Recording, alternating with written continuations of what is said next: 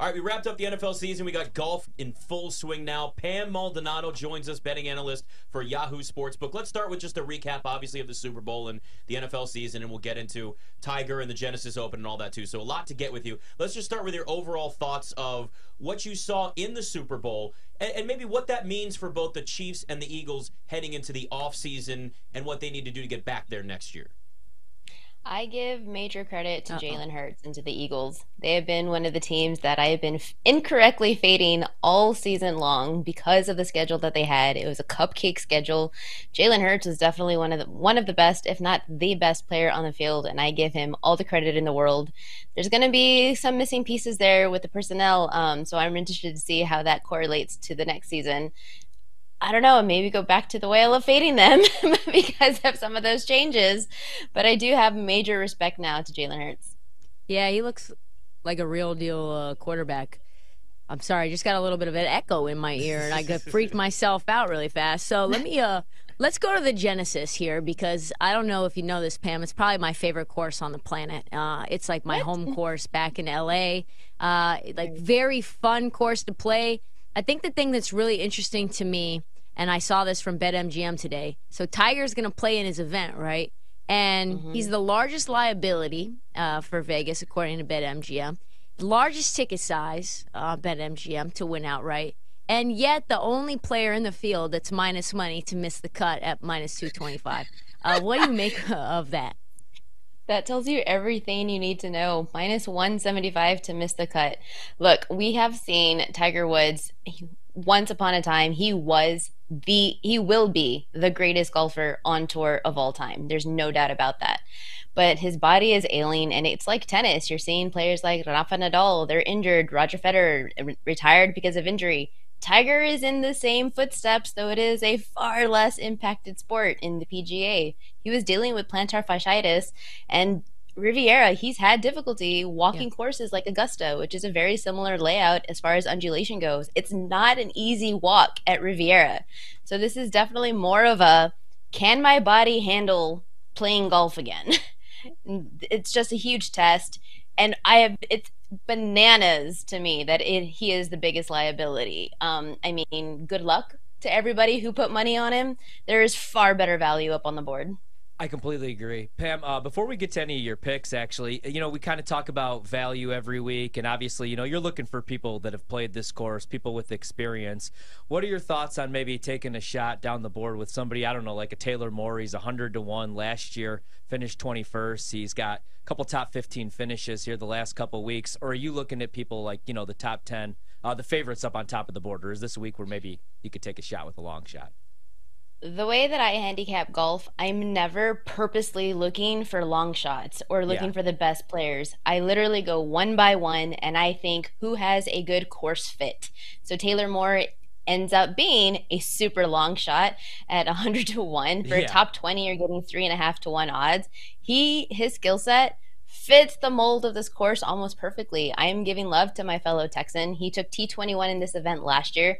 So if you can find him for a top 40, he's also a plus one and a half. He's plus 150 for a top 40. That would be the more safe bet, but you're getting more value for the top 20. But he's really good. He's a really good player on Poa annua Greens, which is what this course has to offer. He has only one missed cut, three top 20s. He took a T11 at the Farmers and T15 at the Pebble Beach. So Moore is coming into this with rhythm and with confidence.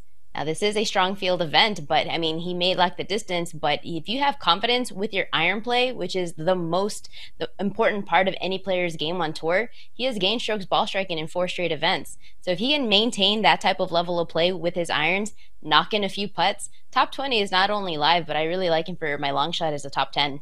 Yeah, Taylor Moore at his third consecutive top 15 finish last last week at the uh, the Phoenix Open too. Okay, so uh, one of the things you mentioned it briefly, obviously, and Taylor Moore is one of those names. We look at courses and okay, whose game kind of uh, benefits from playing on this course. What are some other names that we should look at, whether it's long shots or, or otherwise? I'm kind of surprised that Hideki Matsuyama was 40 to 1. Um, I would think that he would have shorter odds, but for a top 20, you're getting plus 180 for him. He is definitely a super volatile player when it comes to betting to putting, but it just so happens that Poa annua Greens is one of his best surface. And on this course, if you look at the Riviera course layout, all you have to do is look at the scorecard. Um, look at the scorecard, and you're going to see that the fairways they aren't necessarily narrow, but you're getting fast and firm fairways. So the ball is going to roll off, which means players are going to miss the fairways, and because the greens are so large and fast, they're going to miss the greens as well. And well, Hideki Matsuyama is third in the field for strokes gained around the green. He's one of the best to do it. He's top 10 in scrambling, which molds well for this layout. He's gained strokes around the green in five straight events. Um, I mean, he hasn't done really well at this course here in the last couple of years. He had a miscut and a T39. But before that, he had back to back top 10 finishes. And if it's always tough taking somebody who's strong at mostly their short game. But we've seen Decky win with only his short game before. The 2021 Masters, he gained over seven strokes between his putting and around the green. So why not do it again here at this course? And 40 to 1 odds, that is definitely worth throwing a dart at.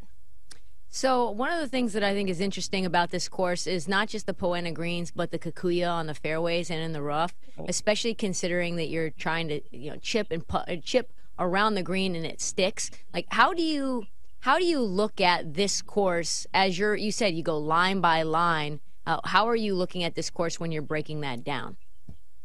I'm mostly looking at players who have a bit of course history here. I don't need you to have like five top fives or anything like that, but do you have experience playing here at this course? Because that you just mentioned it right now, and I hate saying that word, kukui.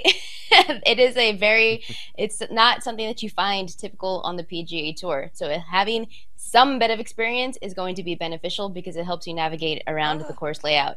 Um, but I'm also looking I don't know if it's mostly. us or- We're having some know if it's- technical I think we difficulties right now. audio there. Yeah, I was Yeah. just I making don't know sure. what happened. Yeah. Oh, Pam, do you have us? I have you. All right, great. Keep going. Keep going. The gremlins are in the machines today. So I'm mostly so. just looking for players who are solid around the green because, as mentioned, because of that fairway grass that you're getting, it's going to be very difficult. A player can hit their mark and still miss the fairway because the ball is going to roll because of the type of grass that they use. So, because of that, I'm just more so looking at players who can really bomb it off the tee and maybe miss some of those, um, miss some of those sand traps, maybe cut around the trees. And if they can be even better around the green and have ex- excelled on Poa annua greens, then that's even better. That's what I'm How do you- looking for. How do you feel about Rory in this spot? I know he's he's got not great odds. It's ten to one, nine to one, depending on the book. But he loves Riviera, and and maybe this is a live betting situation. Ryan talked about sometimes how he starts off slow. yeah. Um, I had him last week, and I understand now. I was reminded that yes, last week at the Phoenix Open was not a good spot for him because of the crowd, and he doesn't like that. But th- I'm going back to the well with Rory. Rory, for a first round leader, and also to win. I did put a little bit on him at nine and a half to one. Um, top ten minus one twenty is a solid option as well. But if I'm talking about a, a player that fits the mold of this course, that is Rory McIlroy. He bombs it off the tee. He is number one in driving distance in the field and uh, in the field, and with that allows him to set up some of the short yardage approach shots. So you're talking about him being able to hit like from like 125 to 150 out on his second shots, and he's solid around the. He's great around the green, so he should be able to navigate these greens fairly fairly well. And he has three top tens in his last four here at Riviera. So yes, he loves this course. He fits the exact statistical model of a player that can win. Um, now it's a matter of can he execute coming off of last week when he didn't he doesn't usually play the Phoenix Open. So how did we haven't really seen him in this type of situation where he didn't do so well last week? Is he going to bounce back this week? It's Rory McIlroy, so absolutely I believe he can. But yes, if you can get a better number live after round one, I'm firing that.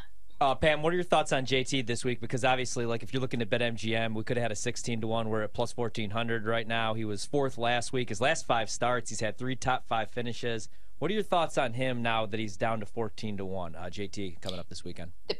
The PGA, since it's an individual sport, it's very much like the ATP ATP tennis. You're looking for players with momentum, and potentially Justin Thomas has exactly that. He finished, he did super well at the Phoenix Open, um, where he took fourth. But what's more important is that he gained strokes from tee to green. He improved in round one, round two, round three, and four. And he actually led the field from tee to green on Sunday. So now he's using some of that, potentially could use some of that momentum to carry over into this week. I love Justin Thomas this week, not just for an outright number, but you're only you're getting minus 105 for him to finish a top 20. He's probably going. I'm considering him for my one and done. Oh, y'all asked me last week if I was doing one and done. Yeah. Turns out I am. I forgot. I, I probably want to use him because I think a win is well on his way because he has gained strokes in every category. He's gained strokes around the game with the short game in three straight. Um, coming off of just like a solid tee to green performance last week, he's rolling into this with major momentum. Pam, are there any head to heads you like? Oh man. Um so head to heads last week were tough, but I'm trying to find a groove of things.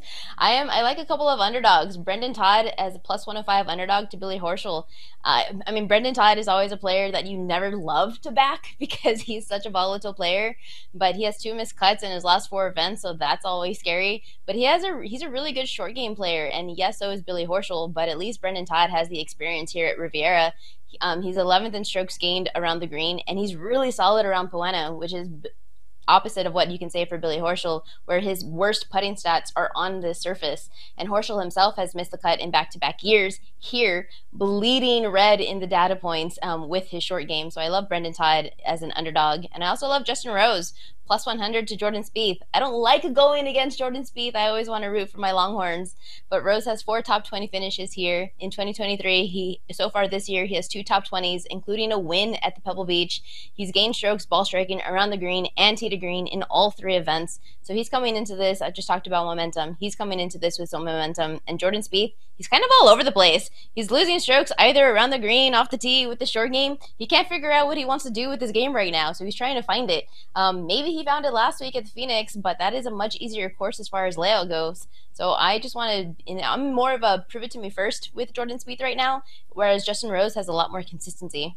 I'm glad that you brought up the top 10 and the top 20 market as well because, like, getting Justin Thomas, even if it's minus 110 or plus money, top 20 is obviously good value. And maybe you're trying to uh, build up the bankroll and not just fire away at four or five outrights every single weekend. exactly. Anybody else that you like as far as top 20 that you think could play well enough but maybe not win this weekend? Or just anybody that you're staying away from that you've heard you know people talk about here the last couple days as we preview? I really wanted to back Tony Finau. He's a player that made my long list, but I ended up scratching him off. So he's a, somebody that I would not be backing this week.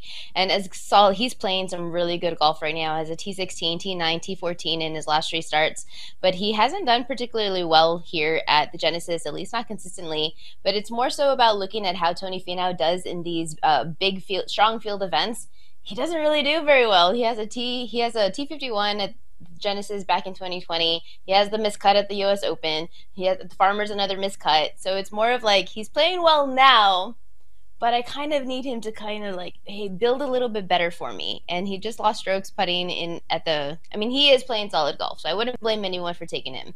But it's just more of a this is a strong field event, another one.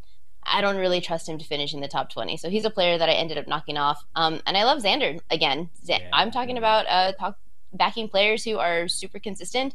Xander Schauffele is as consistent as they get. And you're getting a really good value at minus 115 for a top 20, 16 to 1 for an outright but he has an all around solid game. He's a great putter. Has best putting surfaces on Poa. In his last 10 on Poa, he has top 20 in seven of his last eight. And here he has four top 20s at Riviera, and including T13 last year. So he makes a solid top 20 option as well.